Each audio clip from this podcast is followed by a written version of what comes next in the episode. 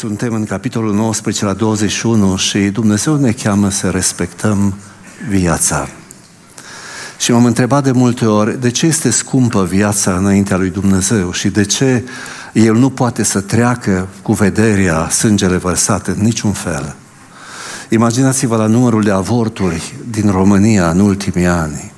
Imaginați-vă la pruncii uciși în pântece de-a lungul secolelor. Imaginați-vă la copiii care mor în Gaza acum, loviți de bombe. Și imaginați-vă de cei măcelăriți în 7 octombrie în Israel și ce se întâmplă în Ucraina. Dragii mei, Dumnezeu cere să respectăm viața pentru că viața aceasta este singurul moment, singura perioadă în care putem lua decizia pentru viața de dincolo.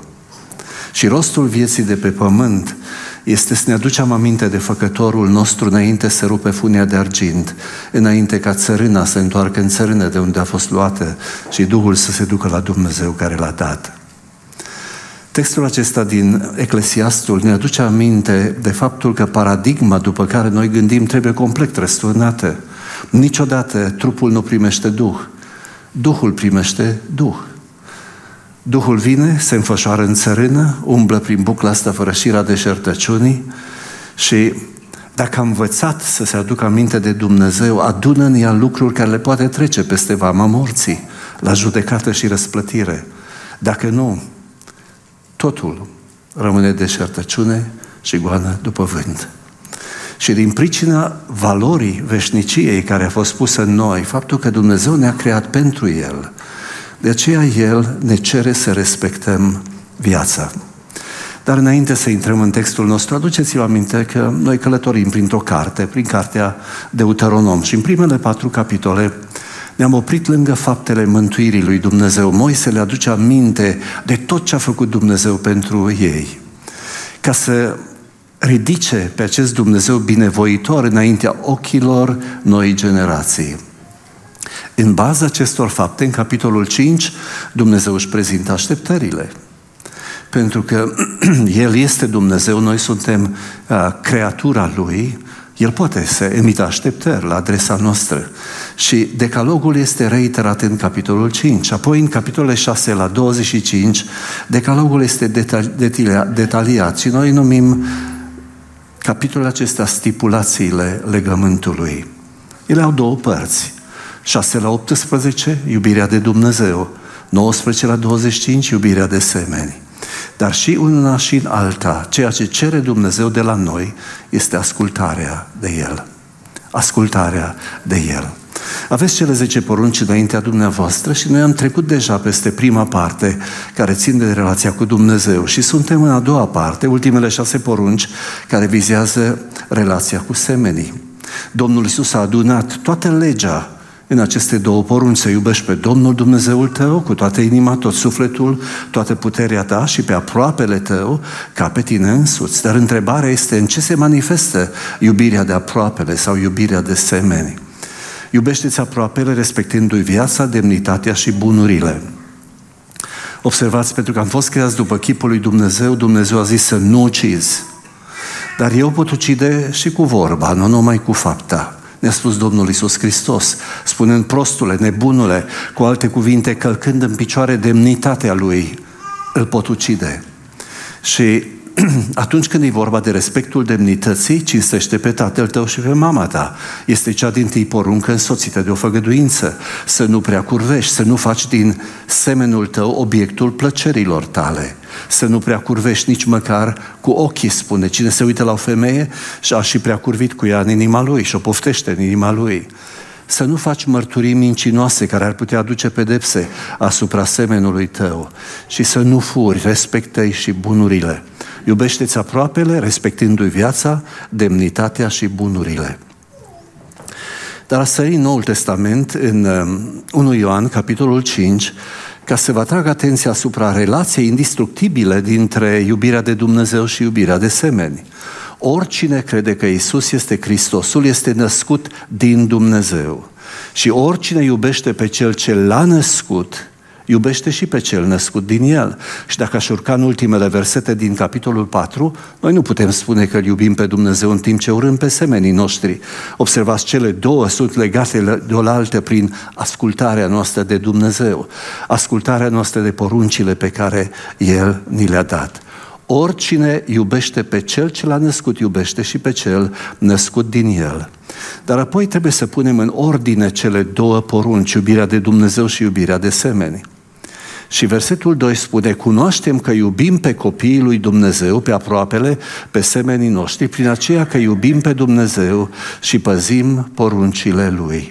Observați, păzirea poruncilor lui Dumnezeu creează cadrul, contextul în care iubirea de semeni este iubire de semeni și nu devine ură de semeni.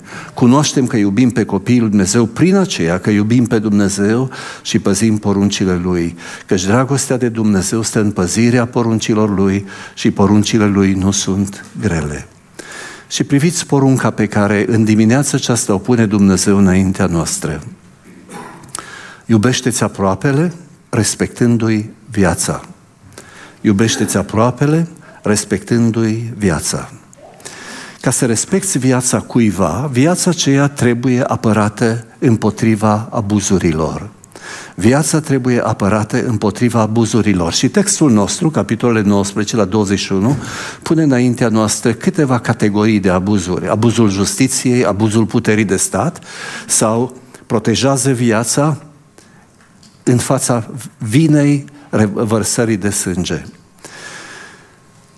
Dați-mi voie să ating ultimele două ca să mă pot întoarce în capitolul 19.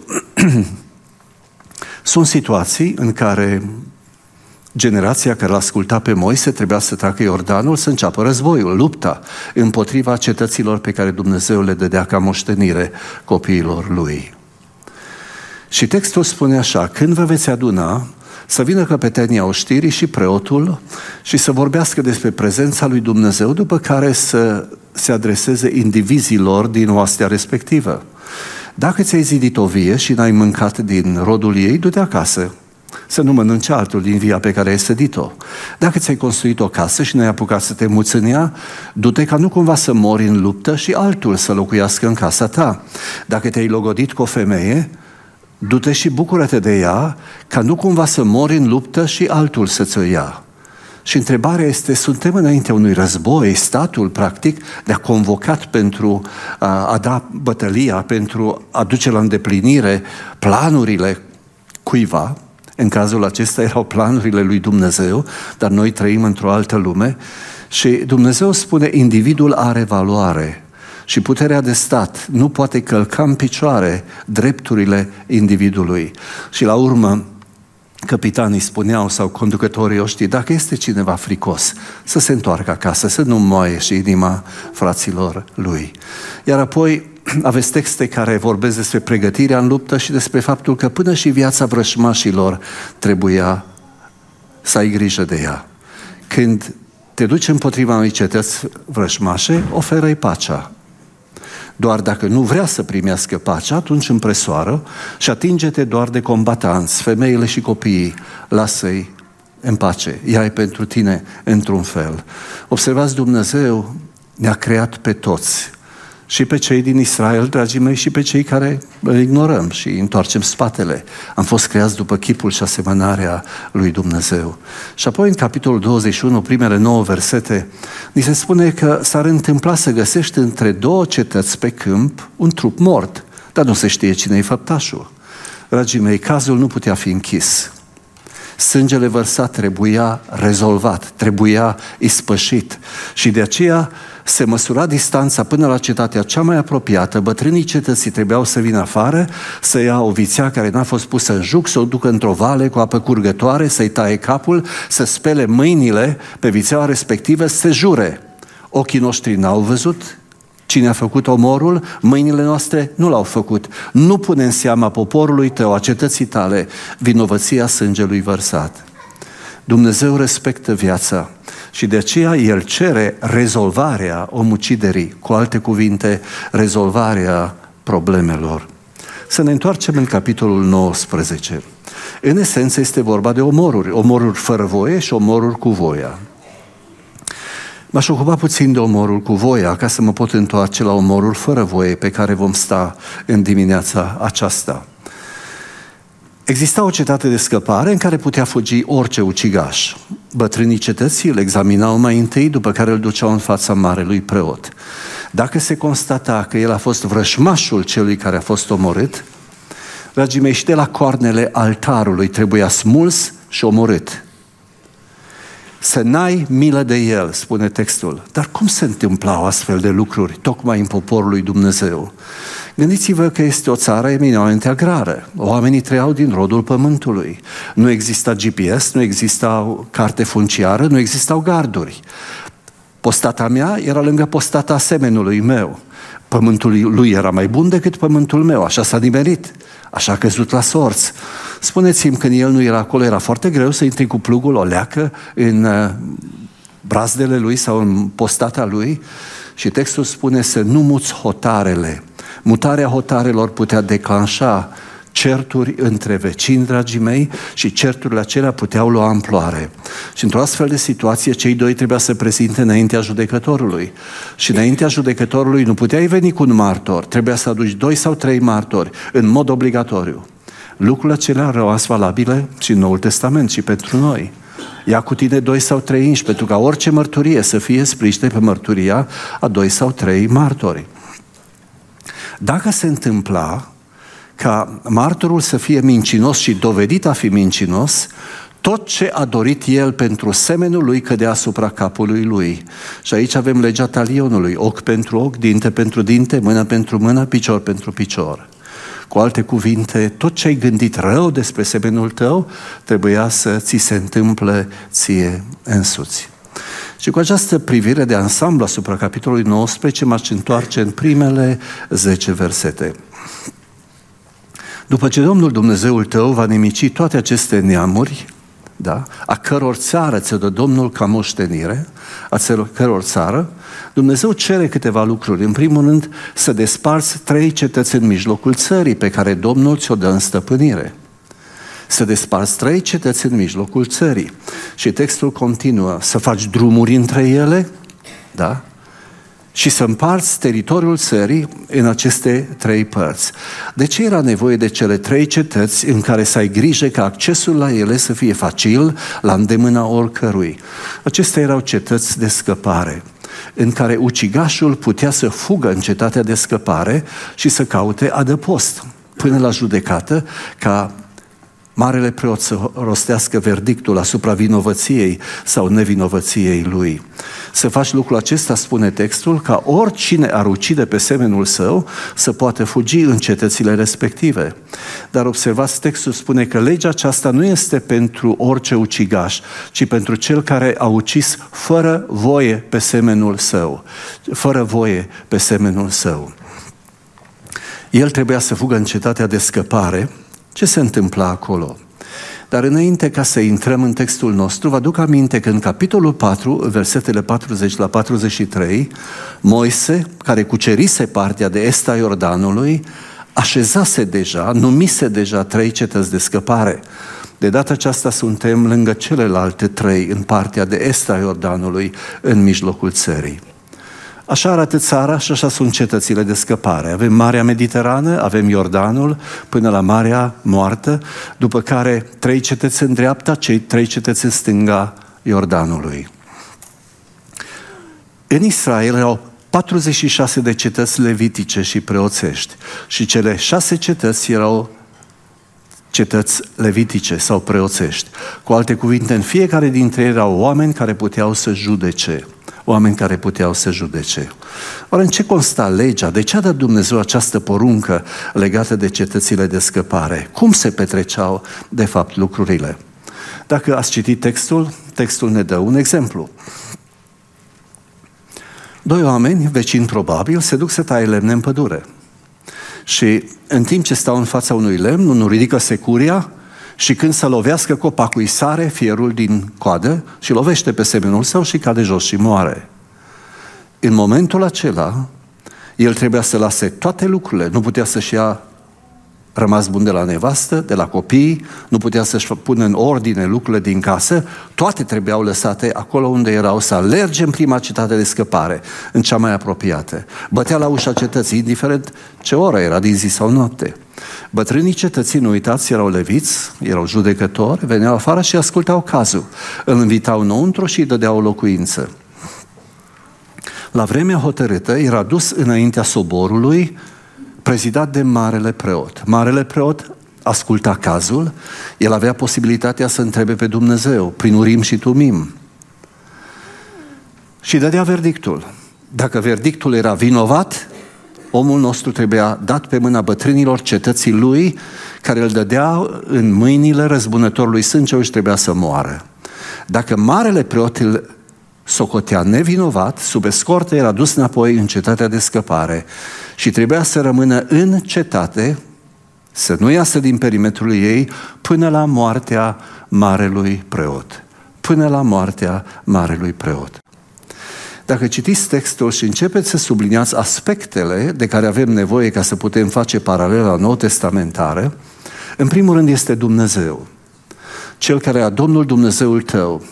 Cineva îmi spunea, luni seara i-am aruncat o vorbă, nu mi te rog, de câte ori apare Domnul Dumnezeul tău? Și dimineața asta îmi spune de 233 de ori. Dragii mei, era Domnul Dumnezeul lui Israel și Domnul Dumnezeul nostru. Domnul Dumnezeu, prin legea lui, a hotărât acest loc de refugiu pentru cel care a omorât fără vină, din greșeală, pe semenul său, ca să nu se verse sânge nevinovat în țară. Apoi era ucigașul în sine, ucigașul fără voie, era răzbunătorul sângelui, căruia Dumnezeu prin legea lui dădea puterea morții asupra celui care a omorât cumnatul, fratele, ruda apropiată. Pe urmă, din pricina puterii morții, în inima ucigașului se inducea frica de moarte.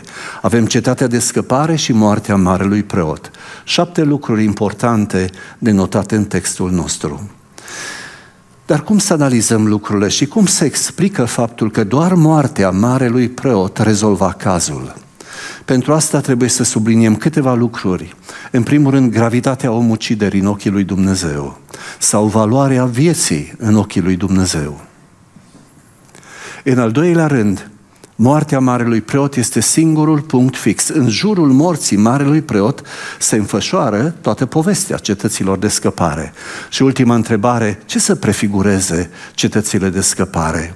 Pentru noi astăzi? Care este corespondentul nou testamentar? Ce înseamnă să citim Vechiul Testament în cheie cristologică? Cum îl găsim pe Domnul Isus Hristos? Da, sunt texte care se referă direct la El, cum este textul de duminica trecută, din capitolul 18. Acel proroc ca Moise. Dar, de fapt, tot Vechiul Testament arată spre Domnul Isus Hristos. Și cu cât mai bine cunoști Scripturile, cu atât mai ușor vezi aceste legături dintre Vechiul și Noul Testament. Ați-mi voi să le iau pe rând. Gravitatea omuciderii. Care dintre noi n-a auzit despre Abel și Cain sau Cain și Abel? Când și unul și altul aduc jertfă, Cain este respins, Abel este primit, mânia din inima lui îl împinge la omucidere. Se ridică împotriva fratelui său și îl omoară. Dumnezeu îl cheamă la judecată. Ce ai făcut? Sângele fratelui tău strigă din pământ la mine. Cum adică sângele strigă din pământ la Dumnezeu? Dragii mei, dacă Dumnezeu a săpat în noi chipul Fiului Său, chipul Său, noi nu suntem entități neglijabile. Chipul lui Dumnezeu în noi ne dă valoare și de aceea valoarea omului nu stă în diplomele care le are, în banii care are, în hainele care le poartă, în casa în care locuiește, în mașina cu care umblă. Valoarea unui om stă în chipul acela pe care Dumnezeu l-a săpat în fiecare dintre noi. Dar dați-mi voie să vă duc la un text din Genesa. Suntem după potop. Dumnezeu a distrus tot ce era acolo, pentru că nelegiuirea oamenilor era atât de mare încât inima lor este îndreptată și gândurile din inima lor în fiecare zi spre rău. Dragii mei, viața are valoare în ochii lui Dumnezeu, dar nu are o valoare mai mare decât însăși relația cu Dumnezeu. Când relația se rupe, tu existi, umbli pe pământ, dar destinul tău sunt viermii, în ultimă instanță, indiferent ce ai realizat, totul lași aici, totul e deșertăciune și goană după vânt.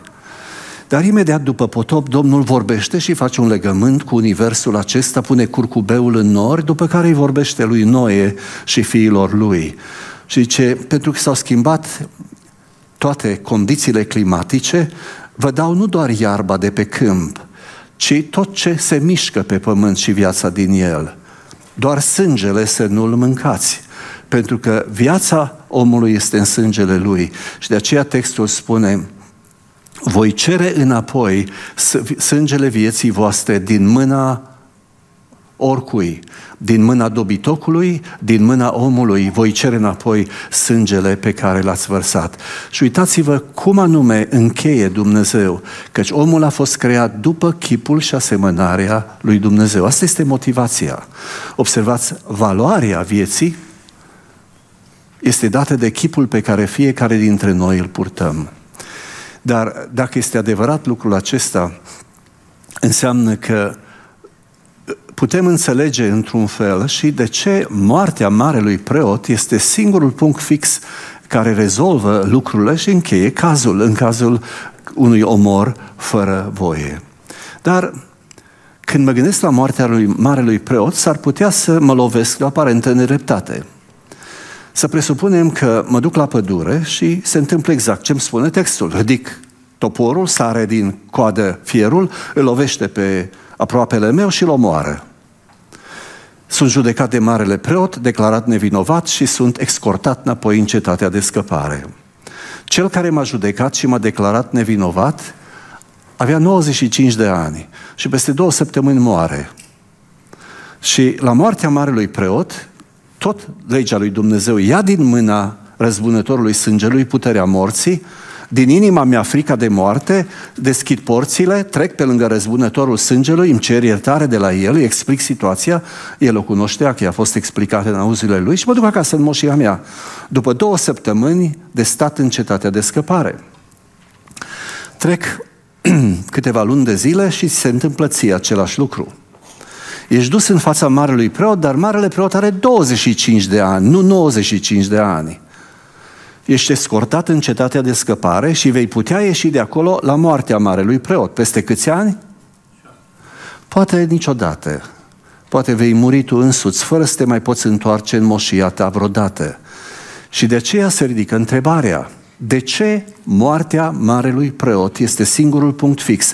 De ce în jurul morții marelui preot se adună toată istoria cetăților de scăpare? Ce reprezintă Marele Preot?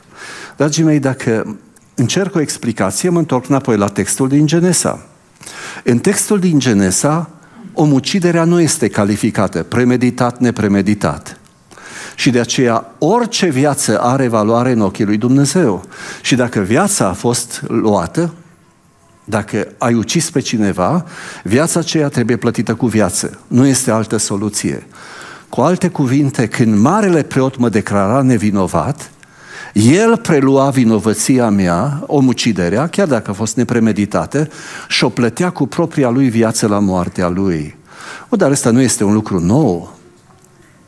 Atunci când în Israel vrei să-ți rezolvi păcatele, trebuia să iei jertfa de ispășire, să mergi la cortul întâlnirii. Îți puneai mâna pe capul animalului, junghea animalul, sângele luat de preot și pus pe coarnele altarului și vărsat la poalele altarului. Și tu plecai acasă iertat. Dar gândiți-vă puțin la valoarea mea ca om și la valoarea unui miel, a unui țap sau unui vițel. Nu e așa că este o tranzacție inegală? Dumnezeu nu putea da viață, pe, viață de om pe viață de miel. Și atunci cel care se încărca cu păcatul meu era marele preot. Avea pe frunte o placă de aur pe care scria Sfânt Domnului. Era magnetul care aduna toate păcatele mărturisite.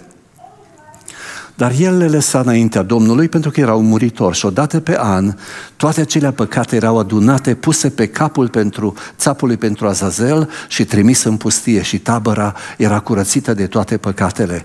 Cu alte cuvinte, nici măcar o cerere de iertare din pricina faptului că Dumnezeu a zis plata păcatului este moartea, nu putea fi rezolvată decât fiind substituit de un alt om, de o altă viață, de o altă viață. În cazul nostru, viața care substituia toate viețile din poporul Dumnezeu era viața marelui preot. El era reprezentantul lui Dumnezeu și reprezentantul întregului popor. Am văzut valoarea vieții, am văzut importanța morții marelui preot și să mă întreb, mă întreb ce prefigurau cetățile de scăpare, cum fac paralela cu Noul Testament. Pentru asta m-aș muta în epistola lui Pavel către evrei, versetele 14 și 15. Dar vă duc aminte încă o dată de elementele esențiale din Vechiul Testament de care trebuie să ții cont când faci paralela cu Noul Testament. Este Dumnezeu și legea Lui, dragii mei, apoi este ucigașul fără voi, este răzbunătorul sângelui, puterea morții, frica morții, citatea de scăpare și moartea Marelui Preot. Și înainte de a citi cele două versete, aș vrea să urc câteva versete mai sus, în capitolul 2, începând cu versetul 5. În adevăr, nu unor îngeri a supus el lumea viitoare despre care vorbim. Cu alte cuvinte, de ce e importantă viața în ochii lui Dumnezeu? Pentru că noi am fost creați, dragii mei, să moștenim o altă lume, o altă realitate. Nu unor îngeri a supus el moștenirea vieții viitoare despre care vorbim. Și cineva undeva a făcut următoarea mărturisire. Ce este omul ca să-ți aduci aminte de el sau fiul omului ca să-l bagi în seamă? L-ai făcut pentru puțină vreme, mai pe jos de înger, l-ai încununat cu slavă și cu cinste, l-ai pus peste toate lucrările mâinilor tate, tale, toate le-ai pus sub picioarele lui. În adevăr, dacă i-a supus totul, înseamnă că nu i-a lăsat nimic nesupus totuși. Acum încă nu vedem că toate îi sunt supuse. Dar priviți, vă rog, versetele 9 și 10. Dar pe acela care a fost făcut pentru puțină vreme mai pe jos de îngeri, adică pe adică pe cine e Iisus? Marele nostru preot. Fiul lui Dumnezeu care a dezbrăcat slava Lui și a devenit unul dintre noi, dragii mei, ca să ne poată pregăti, să ne ducă cu El în slavă. Dar pe Iisus îl vedem încununat cu slavă și cu cinste din pricina morții pe care a suferit-o, pentru ca prin harul lui Dumnezeu El să guste moartea pentru ucigașul fără voie? Nu. El să guste moartea pentru toți. Observați, Noul Testament deschide perspectiva asupra tuturor problemelor care de condamne la despărțire eternă de Dumnezeu. El se guste moartea pentru toți. Se cuvenea în adevăr că acela din care și prin care sunt toate lucrurile și care voia să aducă mulți fii la slavă, să desăvârșească prin suferință pe căpetenia mântuirii lor. Și acum veniți la cele două versete în care găsim expresii similare din Vechiul Testament. Și v-aș aduce aminte de câteva dintre ele. În primul rând este legea lui Dumnezeu. Pentru că și în Noul Testament este același Dumnezeu și legea lui operează și pentru noi este marele preot.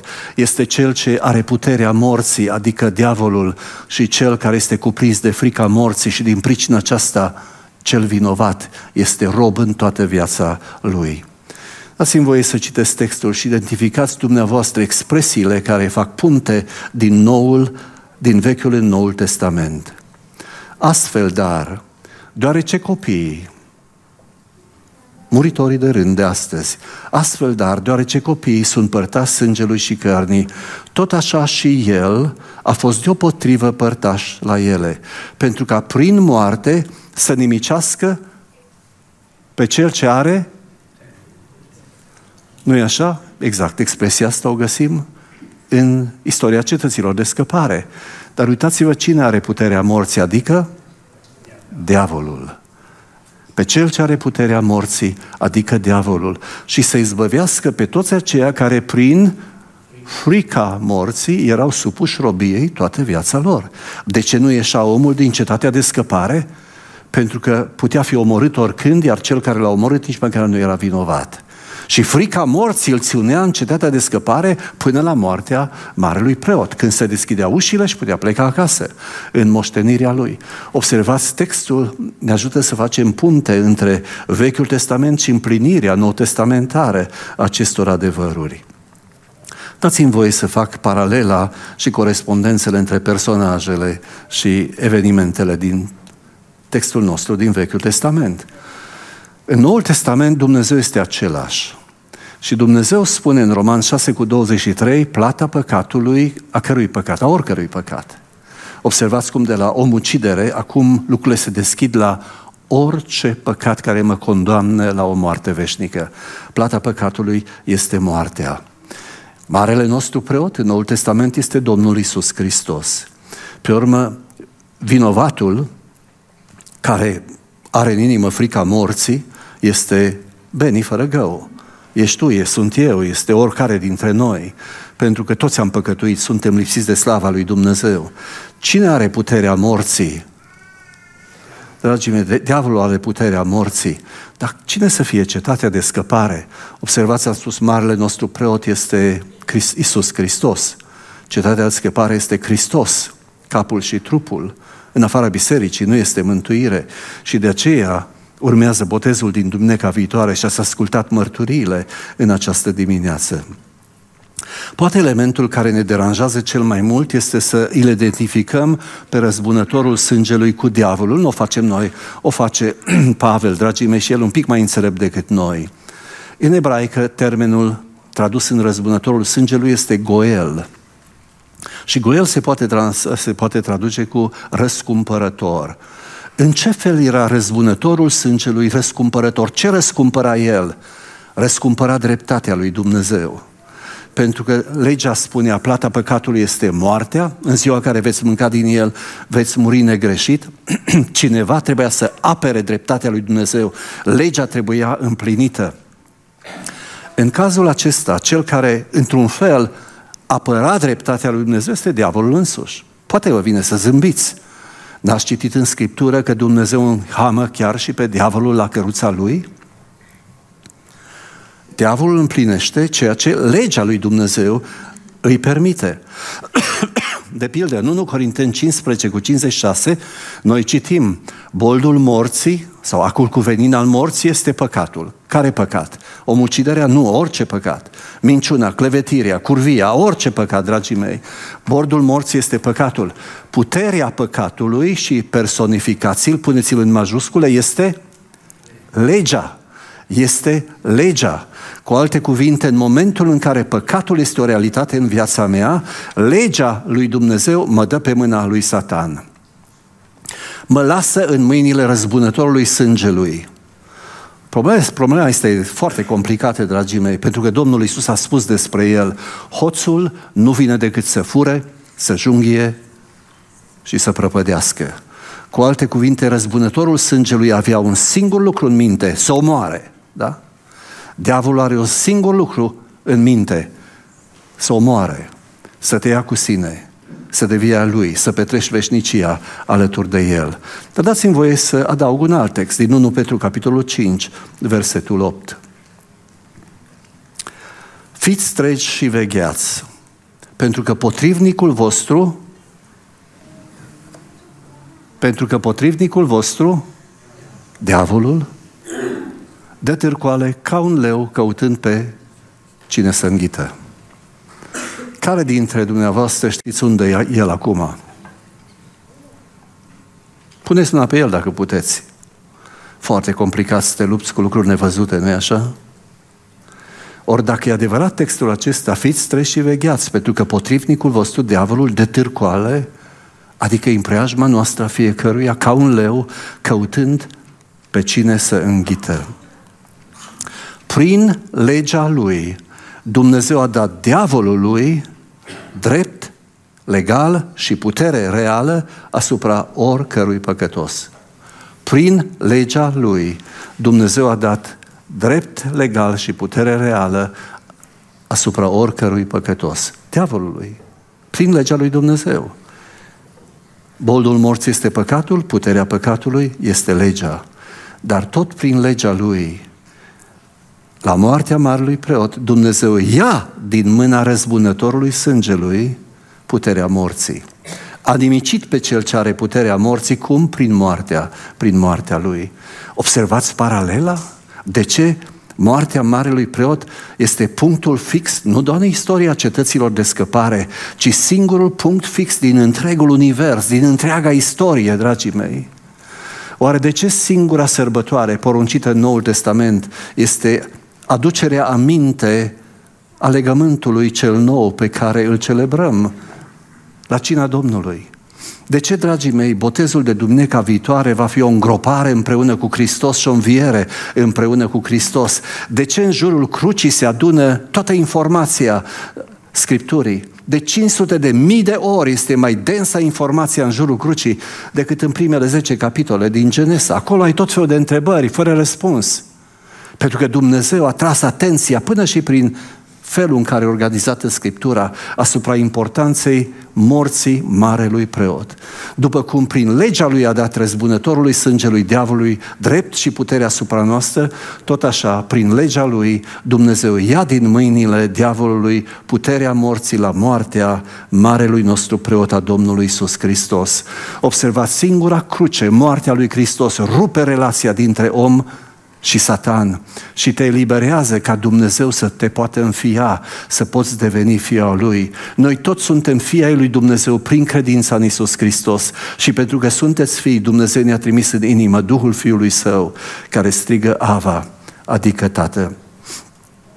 Dați-mi voie să mă gândesc la un alt text care conține elemente care ne trimit înapoi la cetățile de scăpare. Coloseni, capitolul 2, versetele 10 la 15. Voi aveți totul de plin, de plin, nu vă sugerează acest în el ca și cum ar trebui să intri undeva. nu e așa? Citiți, vă rog, Noul Testament și numărați de câte ori găsiți în Hristos. În Hristos. Dar cine este Hristos? Nu cumva este El cetatea noastră de scăpare? Și cum de este El cetatea noastră de scăpare? El a ajuns capul oricărei domnii și stăpâniri, ne spune textul în continuare. Și apoi versetul 11 continuă, în el ați fost tăiați împrejur, nu cu tăiere împrejur făcută de mână, ci cu tăierea împrejur a lui Hristos în dezbrăcarea de trupul poftelor firii noastre pământești fiind îngropați împreună cu El prin botez și înviați în El și împreună cu El prin credința în puterea lui Dumnezeu care l-a înviat din morți. Și versetul 13 continuă, pe voi care odinioare erați morți morți, adică rupți de Dumnezeu în brațele celui rău, morți în greșelile și în firea voastră pământească neteată împrejur, Dumnezeu v-a dus la viață împreună cu El, da? După ce ne-a iertat toate greșelile, a șters zapisul cu poruncile care stătea împotriva noastră și ne era potrivnic și l-a nimicit pironindu-l pe cruce în moartea Domnului Isus Hristos. Dar uitați-vă la versetul 15, a dezbrăcat domniile și stăpânirile care ne țineau în robie. Da? A dezbrăcat domniile și stăpânirile și le-a făcut de ocare după ce a ieșit biruitor asupra lor pe cruce. Moartea Domnului Iisus Hristos este singura mea nădejde, este singura noastră nădejde. Ce avem în Hristos? Dragii mei, am fost îngropați împreună cu El prin botez și îngroparea noastră a apărat dreptatea lui Dumnezeu. Cel care a zis plata păcatului este moartea, odată ce ești răstignit și îngropat împreună cu Hristos, legea este satisfăcută, Dumnezeu este mulțumit. Și în felul acesta am fost îngropați împreună cu El, cu Domnul Isus Hristos. Dar mai mult, moartea Lui a șters toate greșelile noastre, ne-a iertat absolut toate păcatele. Am fost eliberați din robie și de sub puterea celui rău. Am fost tăiați împrejur, nu cu o tăiere împrejur făcută de mână, ci cu tăierea împrejur a lui Hristos. Știți ce era, ce simbolizată era împrejur? Includerea în poporul lui Dumnezeu. Noi suntem incluși în poporul lui Dumnezeu, numiți copii ai lui Dumnezeu, din pricina jertfei Domnului Isus Hristos și a lucrării Duhului Sfânt. Deci, suntem cei care trăim ca popor al lui Dumnezeu, în Hristos, cetatea noastră de scăpare. Voi aveți totul de plin în El, în Hristos. În Hristos capul și în Hristos trupul. Vă aduc înapoi în fața porții cetății de scăpare. Eu sunt vinovatul. M-am dus și am bătut la poartă și se deschide poarta și mă primesc bătrânii cetății. Și trebuie să stau în fața judecății lor. Și apoi sunt dus în fața marelui preot și el hotărăște verdictul. Mutați, vă rog, lucrurile în Noul Testament. Dacă fratele tău a păcătuit împotriva ta, du-te și mustră între tine și el singur. Dacă te ascultă, ai câștigat pe fratele tău. Dacă nu ia cu tine doi sau trei inși, dacă nu spune el bisericii, care e rolul acestor lucruri? Nu cumva este o paralelă cu bătrânii cetății? A, dar verdictul în ultima instanță nu-l dau ei, ci îl dă marele preot. Dragii mei, când îți recunoști păcatul, când ți-l mărturisești, Domnul Iisus Hristos, în fața completului de judecată în ceruri, ridică mâinile cu semnele cuielor și pledează cazul tău. Dragii mei, nici astăzi nimeni nu este iertat fără să fie plătit cu sângele marelui nostru preot, a Domnului nostru Isus Hristos. Cine este El? Este cetatea noastră de scăpare. Ce nebunie este să nu alergi astăzi în această cetate. Și dați-mi voie să închei citind câteva versete din Evrei, capitolul 3. Evrei, capitolul 3, face o comparație între Moise și Domnul Isus. Moise a fost credincios în casa lui Dumnezeu ca slugă, ca rob. În schimb, în schimb, Hristos este credincios peste casa lui Dumnezeu ca fiu. Și casa lui suntem noi dacă păstrăm până la sfârșit încrederea nezguduită și nădejdea cu care ne lăudăm. De aceea, cum zice Duhul Sfânt, de ce, de ce astăzi? De ce astăzi? De ce nu pot lăsa rezolvarea păcatului pe mâine, pe săptămâna viitoare? Pentru că nu te-ai gândit niciodată ce-i păcatul și cum lucrează. Păcatul face trei lucruri în viața fiecărui dintre noi. Unu, ne minte. Doi, ne înfășoară lesne, ca paianjenul Prada. Și trei, ne împietrește. Și o inimă rea și necredincioasă te sparte Dumnezeul cel viu. De aceea, cum zice Duhul Sfânt, dar cine e Duhul Sfânt? Este mijlocitorul, mângâietorul care a fost trimis să mă dovedească vinovat în ce privește păcatul. Pune în mână instrumentele Harului, sabia Duhului și comunitatea Duhului și vei trăi. Și vei trăi. Astăzi, cum zice Duhul Sfânt, nu vă împietriți inima ca în ziua răzvrătirii, ca în ziua ispitirii în pustie, unde părinții voștri m-au ispitit și m-au pus la încercare, măcar că au văzut minunile mele timp de 40 de ani. Și Dumnezeu a trebuit să se dezguste de ei și textul spune, de aceea m-am dezgustat, da? M-am dezgustat de neamul acesta, da? Și am zis,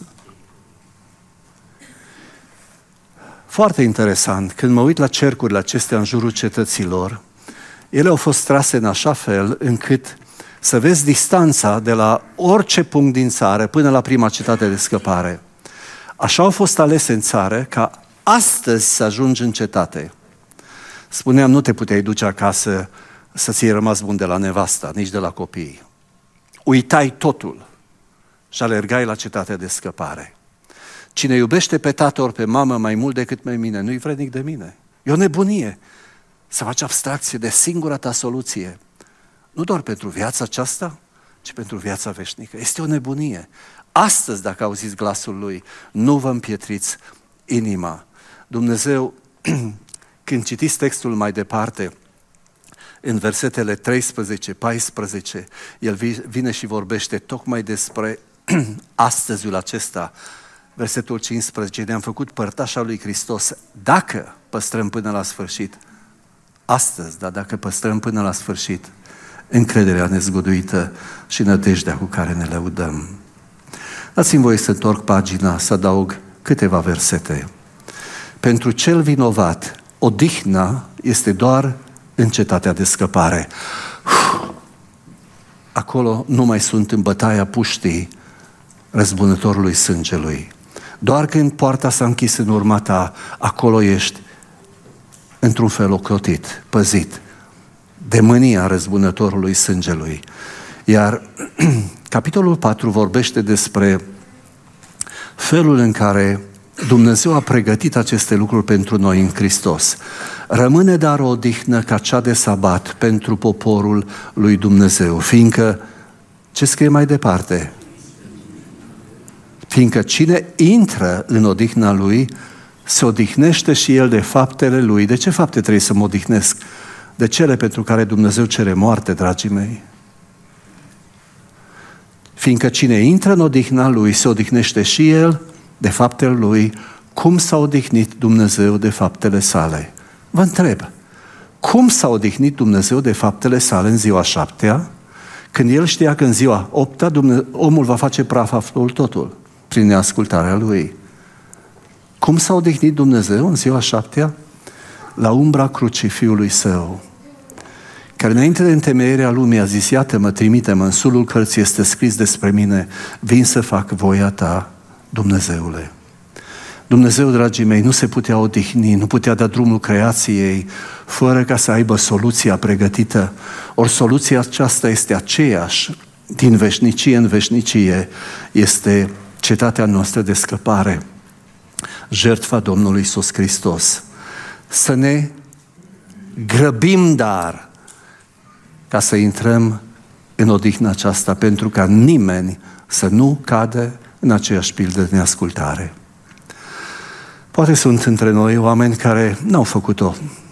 Își cunosc păcatele, pentru că conștiința noastră este acolo, și care, într-un fel, amână lucrurile. Nu sunt foarte bun, sunt prea tânăr, trebuie să mai bucur de viață. Da? Pentru că nu cunoaștem căile Domnului și nu cunoaștem Scripturile, amânăm. O pentru cigașul cu voia în Vechiul Testament, amânarea însemna moarte sigură. Dragii mei, amânarea înseamnă moarte sigură, pentru că păcatul înșală, înfășoară și împietrește. Și o inimă rea și necredincioasă te sparte Dumnezeu și vei petrece veșnicia în brațele răzbunătorului sângelui, a diavolului. Dar dacă trebuie să mă grăbesc ca să nu cad în aceeași pildă de neascultare, întrebarea este cum să o fac. Să nu rostesc multe cuvinte, las pe Pavel să vorbească în locul meu.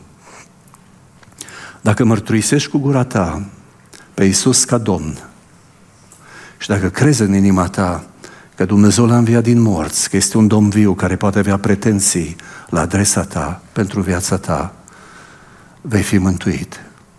Căci prin credința din inimă se capătă neprihănirea și prin mărturisirea cu gura se ajunge la mântuire. Ce nebunie este să respingi singura ofertă și nădejde pe care o ai. Amin.